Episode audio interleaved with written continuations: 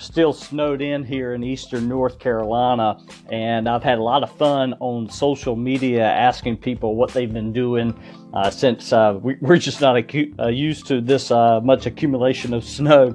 And uh, so my family, we've gone sledding, and we've uh, we've gone to you know the in-laws' house and the hot chocolate, and we've done those kind of soups and those kind of things.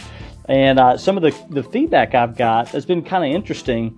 And one one lady mentioned that she's done more reading uh, over the last uh, two or three days.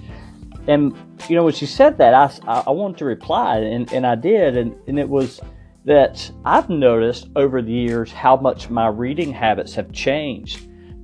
You know, there's always this talk, and I'm a big fan and believer in, you know, 10 pages of a good book a day, and you'll read, uh, you know, 10 to 12, 15 books in a year.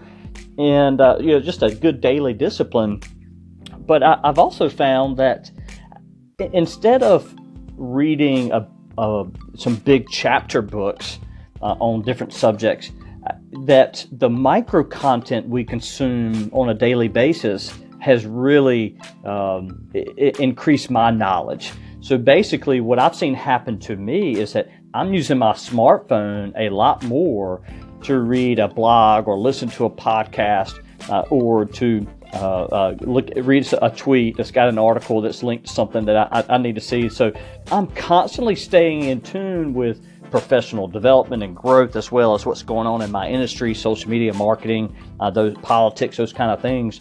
So, so maybe I maybe I'm not sitting down by the fire and reading a bunch of books all the time but I am still consuming and reading a lot of information so that I'm constantly staying up uh, on my game and sharpening my, my sword. So I just, you know, I just saw that. It was kind of one of those eureka moments for me that I, uh, I thought I would just share, share with you today. Hopefully, um, I'm not trying to justify not reading big chapter books, but I thought that was kind of an interesting point, and I, so I thought I'd, I'd come up here on the podcast real quick and uh, put this up on my Anchor channel. Uh, feel free to uh, call in, uh, give me some of your thoughts on uh, how your you've your reading habits have uh, evolved over the time. Maybe you've gone the opposite way of me, but I'd love to get some feedback from you. So please feel free to call in, give me some thoughts, and I'd love to share it with with other folks. Take care.